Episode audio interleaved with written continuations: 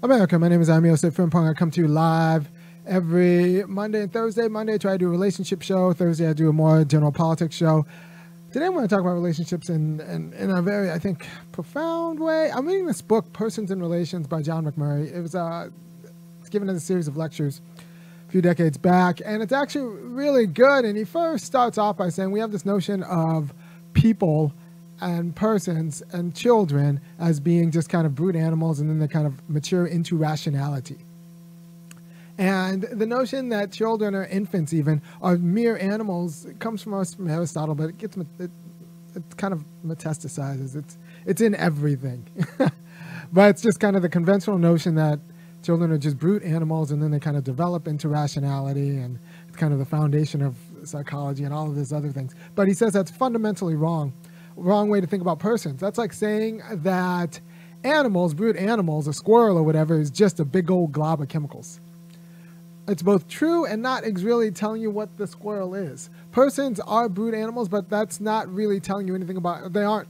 They are animals, but that's not what they are at their highest level, at the level in which they're persons. Right? At the the level in which they're persons, they are even born in relation. Right? So brute animals are active in a way that children and persons aren't. They are actively what they are in a way that that that even infants, children, and are not like I have three kids. They when they're born, they're completely useless. They don't think very well. They don't talk. They can barely communicate satisfaction in a way that they don't even quite understand. Like some people, they don't know the difference between when they're angry, uh, hungry, or tired. Um, it's all kind of the same as like unsatisfied. They can kind of communicate satisfaction, but that's about it. You have to do the interpreting. They cannot survive in nature in any way. Even chicks, like a little baby chick, can like have the activity to pluck its way, to kind of hit its way out of its egg and break its own shell. Babies can't do that. Babies, they can only symbolically communicate and need to be interpreted by someone else. So everything in a child's life, and I think a child, not just a baby, is conformed by reason. It's not natural right?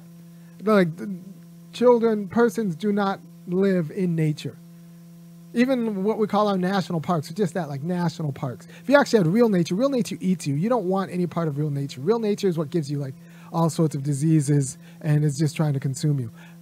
Like what we have are parks and gardens. Well, our national parks are really just parks. That's not nature, that's parks. And then our parks are really just gardens.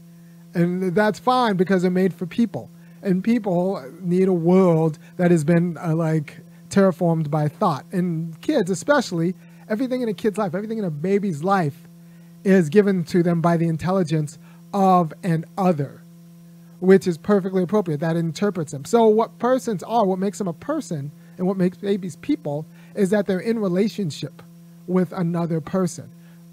So, this idea of isolated people uh, doesn't make sense for infants, doesn't make sense for children, doesn't make sense for adults. Everything, every person to be a person is in relationship with an other person. We have belly buttons.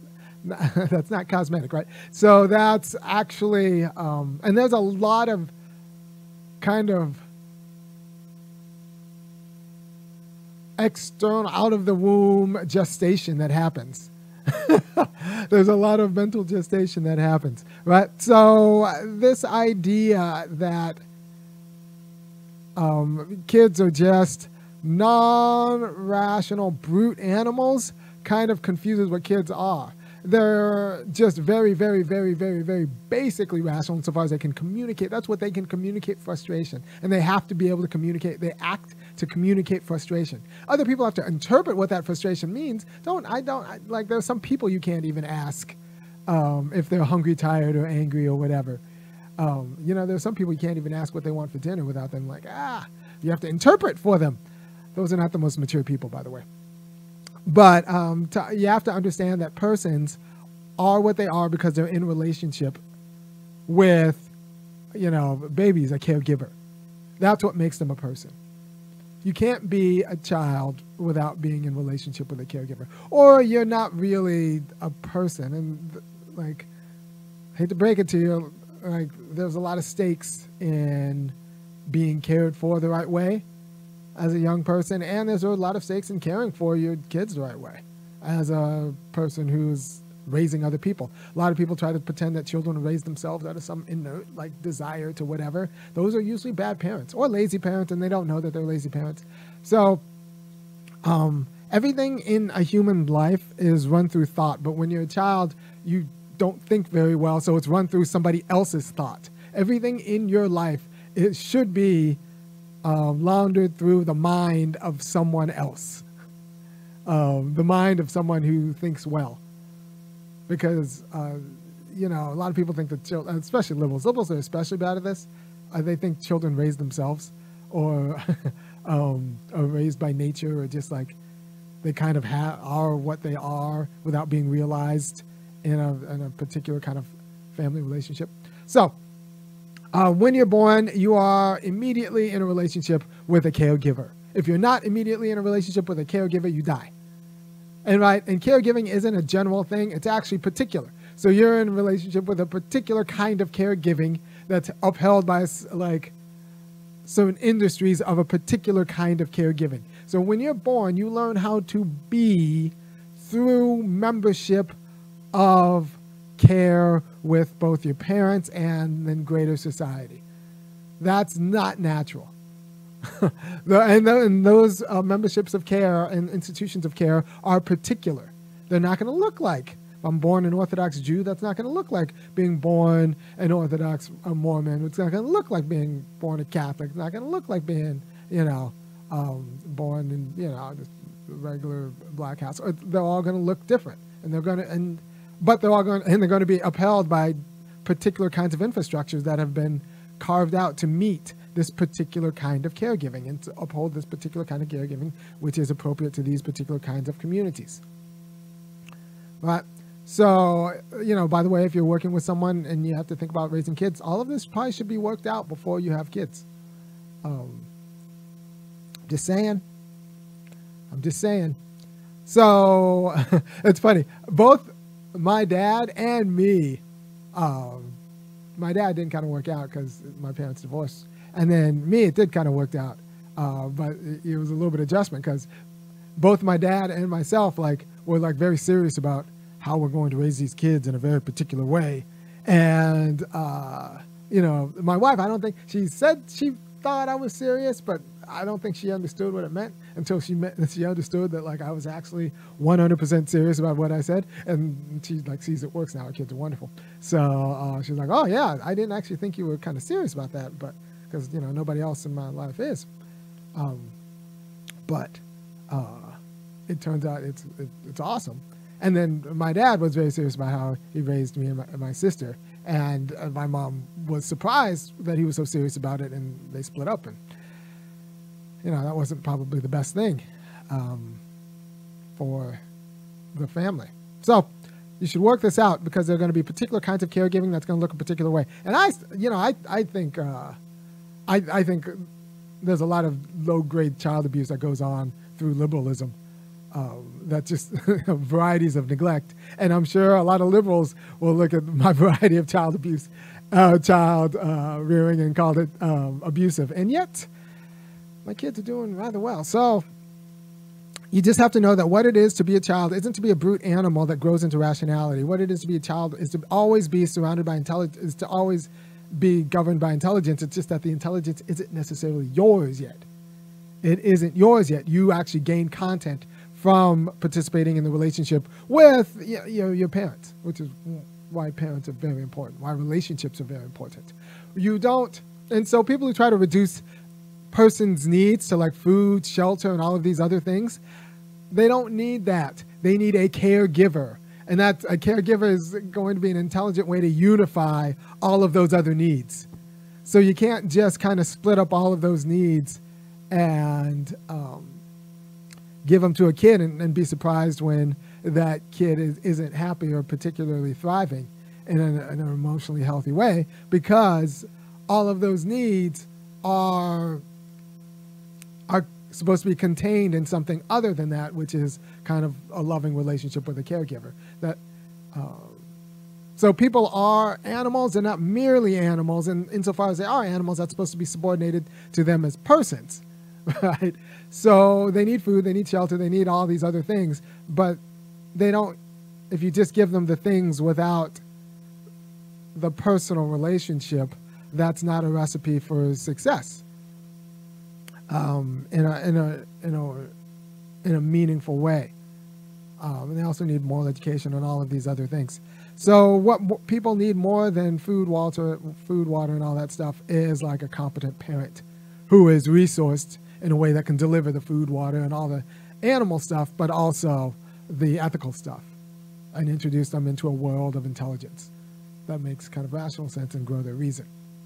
Right? So kind of reducing um, personal relationship to their kind of uh, animalian antecedents is confuses what it is to be a person in a, in a profound way.